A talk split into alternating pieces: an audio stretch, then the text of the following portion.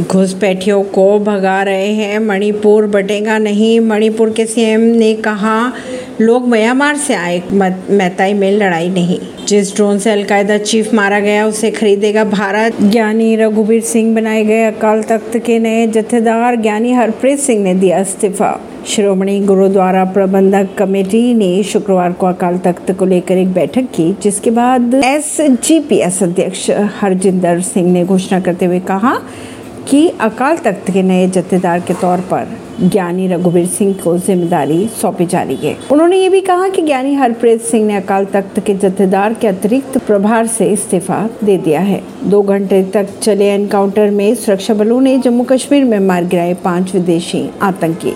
राजस्थान में आज शाम तक पहुँच सकता है चक्रवात, बिपरजॉय, आईएमडी ने जारी किया अलर्ट। आईएमडी की अगर माने तो चक्रवात बेपर बेपरजॉय शुक्रवार दोपहर तक सौराष्ट्र और कच्छ के ऊपर कमज़ोर पड़ने की संभावना है उसकी दिखाई दे रही है। यह चक्रवात दक्षिण राजस्थान में शुक्रवार शाम तक पहुँचने की संभावना ही भी बनी हुई है। गौरतलब बात यह है कि बिपरजॉय ने गुरुवार को गुजरात में 115-125 किलोमीटर प्रति घंटे की रफ्तार से लेकर 140 किलोमीटर घंटे की रफ्तार से हवाओं के साथ दस्तक दी थी।